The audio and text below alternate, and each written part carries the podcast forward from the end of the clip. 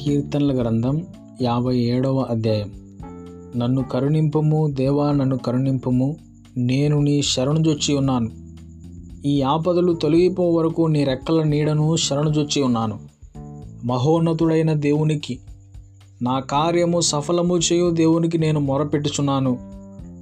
ఆయన ఆకాశము నుండి ఆజ్ఞ ఇచ్చి నన్ను రక్షించును. నన్ను మృంగగోరు వారు దూషణలు పలుకున్నప్పుడు దేవుడు తన కృపాసత్యములను పంపును.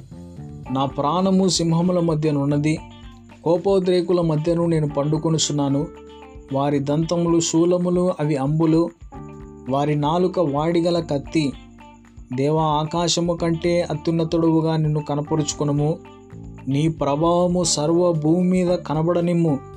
నా అడుగులను చిక్కించుకొనుటకై వారు వలవడిరి నా ప్రాణము కృంగి ఉన్నది. నా ఎదుట గుంట త్రొవ్వి దానిలో తామే పడిరి. నా హృదయము నిబ్బరముగానున్నది. దేవా నా హృదయము నిబ్బరముగానున్నది. నేను పాడుచూ స్థుతిగానం చేసేదను. నా ప్రాణమా మేలుకొనుము. స్వరమండలమా సితారా మేలుకొనుడి. నేను వేకోననే లేచెదను. నీ కృప ఆకాశము కంటే ఎత్తైనది. నీ సత్యము మేఘమండలం వరకు వ్యాపించి ఉన్నది.